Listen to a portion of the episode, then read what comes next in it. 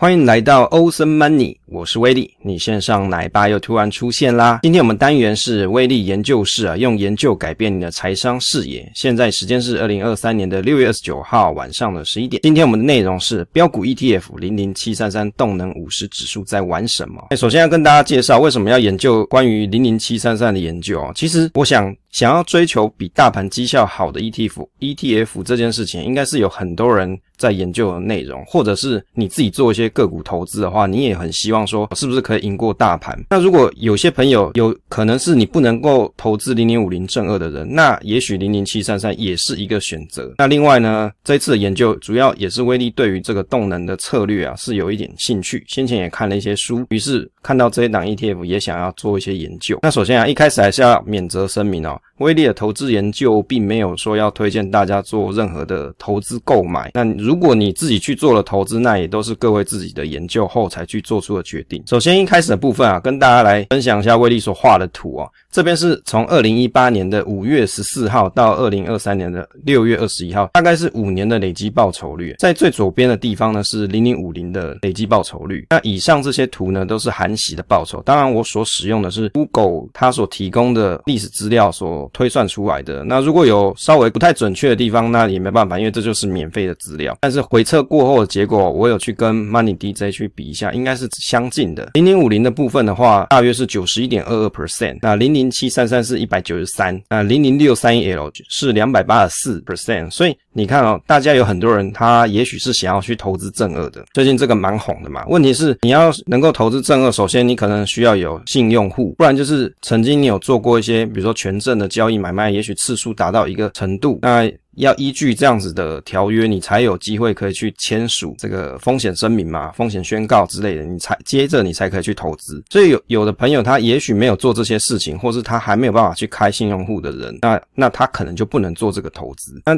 我们还在市面上可以去找哪些东西有类似。像这样子，可能比大盘累积的绩效来得好。那在这里呢，零零七三三看起来它大概是两倍的零零五零的报酬。当然，这个东西是回撤哦。所谓回撤，就不代表过去绩效一定未来也会如此，只是说在过去的情况里面观察到有这样子的现象。适合什么投资人哦？理论上就是你想要去追求打赢市场的报酬，认同报酬率远大于内扣费用。哦，这个这句话很重要，认同报酬率远大于内扣费用才是目的。但有的人呢，在做投资 ETF。的时候，他可能是长期投资派的朋友，他就会很在意内扣费用，呃，一定要够低，那斤斤计较。我觉得这个没有错。可是如果你是选选用零零七三三当做你投资工具的朋友的话，那我想其实报酬率应该是远大于。内扣费用才是你的目的哦。那这个东西在网络上啊，大家争论不休，很多人就会一直在讨论说啊，内扣费用当然重要啊，报酬率也很重要啊。我于是我要去选一个内扣费用超低，但是报酬率回测起来又好像很高的东西啊。我想世界上没有这么好的事情啊。如果说你想要做投资的时候，其实你还是要先去了解工具的内容到底是设计用来做什么。像以这档 ETF 来说，动能的效应就是股价强者恒强，也就是这一档 ETF 它是属于喜好波动者，你可能会去选择的一个标的。那如果你想要波动大又不想要使用杠杆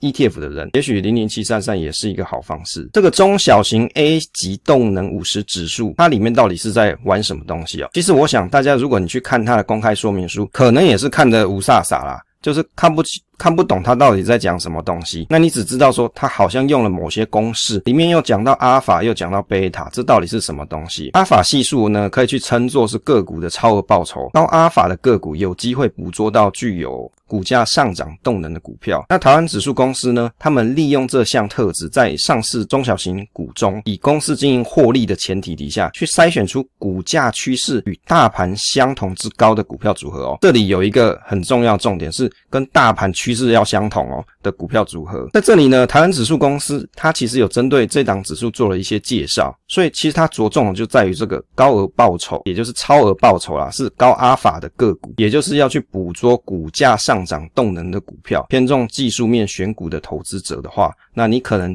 就可以去参考这一档。ETF 里面所筛选的一些成分股，那也许里面就有你你现在正在关注的标的哦，这有可能的。那在这里呢，可以去看到说，这一档指数它其实是在二零一七年其实就已经编列完成，就在台湾指数公司在已经上架到这上面。指数的编辑方式原则上就是使用台湾证券交易所上市的普通股票，当然它要排除市值前五十大的票。为什么？因为它叫做中小型嘛，中小型的公司它有一个很大的特点，就是股性特别的活泼。中小型公司也许它某些产品受到市场的青睐，或者是受到投资人的喜爱，那有可能它的股价的喷发的效应会比大型的全资股来得高。所以为什么有些人他在做动能投资的时候，可能会去着重在中小型个股？那最近刚啊有朋友就在群组里面讨论说，哎，怎么这些？投信公司啊，或者是投顾老师推荐的一些个股，都是中小型股啊，因为中小型股比较容易有喷发的机会嘛。如果你是越大的股本，你要能够喷发的机会，当然也是有。比起中小型公司来说，可能就没有这么的明显。筛选条件呢，是使用母体当中啊，通过流动性检验，它当然还是要通过一些基本流动性检验。这其实各档 ETF 都有啦，只是筛选之后呢，它会依据阿法系数跟贝塔系数去制定筛选的指标，然后去选取超额报酬最高的。前五十档上市公司股票，那加权的方式，它这里有特别讲到啊，个别成分股它不会超过权重二十 percent，前五大成分股的权重总和不会超过六十 percent，也就是要像零零五零一样，一间台积电独大，可能占了市值一半啊，可能这这个机会啊，在这里面就不会出现。首先啊，还是要跟大家讨论，接下来就是要讲到在这档动能指数它到底在玩什么。其实威力研究一下，可以追溯到资本资产定价模型啊，财务管理学这本书里面所提到的一些公式。这个资本资产定价模型啊，是叫做 CAPM，那又称作资本资产价格决定模型。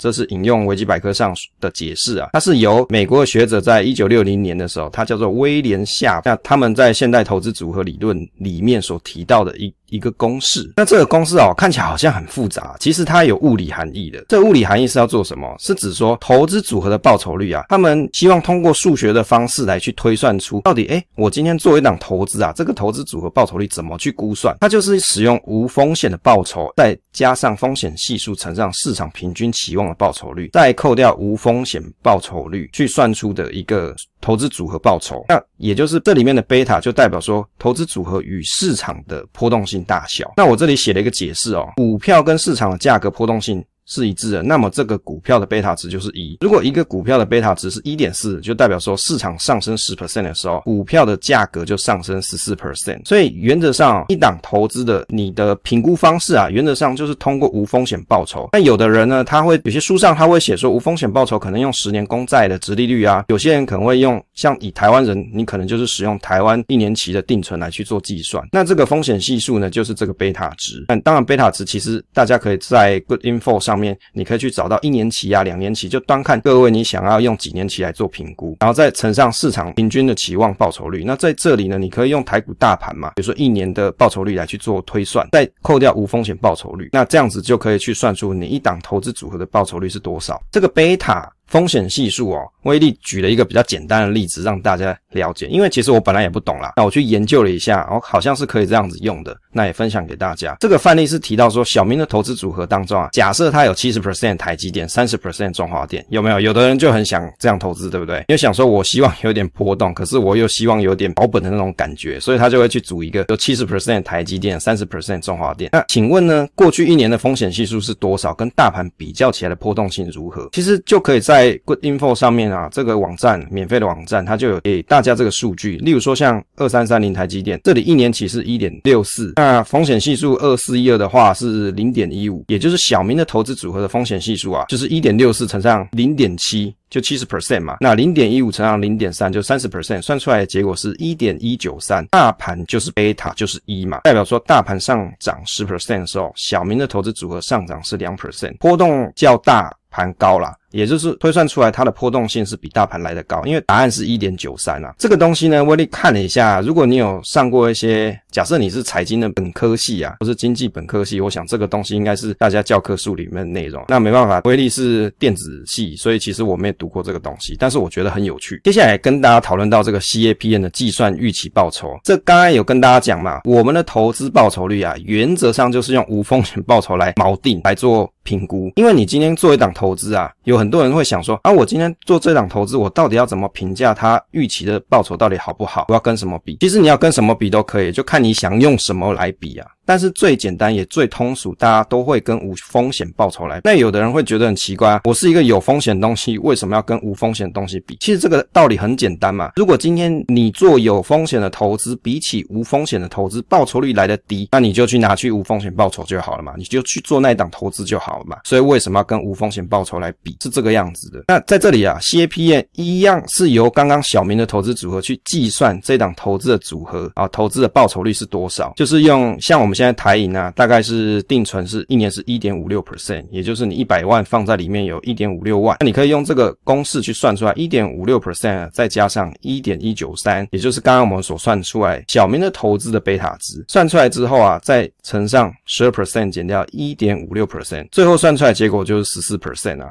那这十二 percent 是从哪来的呢？我们使用元大智能 AI 投资平台去回测出来说，一年的投资报酬率是十二 percent，于是带了这个值进去。当然呢，如果你各位啊去回测好多年，那你可以用。你用回测多年的累计报酬率去回推出年化报酬率的数值，你也可以用那个值去带进去。但是如果你要这样子算的时候，可能你的无风险报酬，你可以去找，比如说两年期的定存、三年期的定存，再来带这个值，可能会比较公正客观一点了。接着来看一下这个阿法超额报酬到底是什么东西哦。其实阿法值它是衡量基金报酬当中属于非市场风险报酬的部分，也就是平均实际回报跟平均预期回报的差额，就是阿法系数。有没有读完了还是不懂哦？听君一席话，好像一席话。还是听没有？其实如果用刚才小明的投资组合来看啊，其实实际的报酬率就是十六 percent。阿尔法怎么算？是用十六减掉十四，所以就得到了这个二。如果你的实际报酬率高于预期报酬率，那阿尔法值呢就是大于零。反之就是小于零啊。好，来到结论的部分啊，其实资本资产定价模型啊，CAPM 它是一种衡量投资组合预期报酬的方式。那零零七三三里面最终中小型 A 级动能五十指数，它就是通过阿尔法来追求超额报酬，也就是它用阿尔法值来去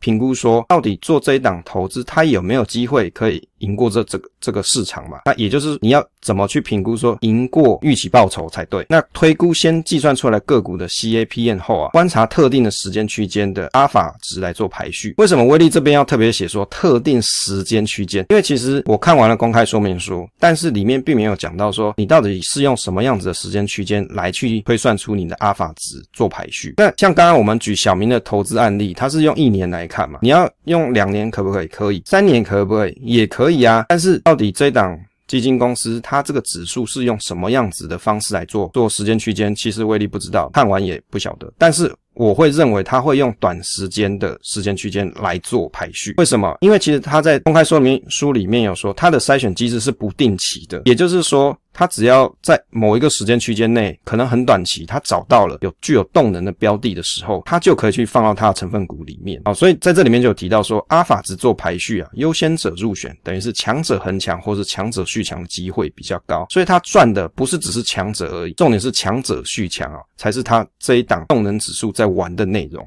好，因为时间的关系啊，就跟大家分享到这边啊，分享总是单纯的快乐，期待下一次再见。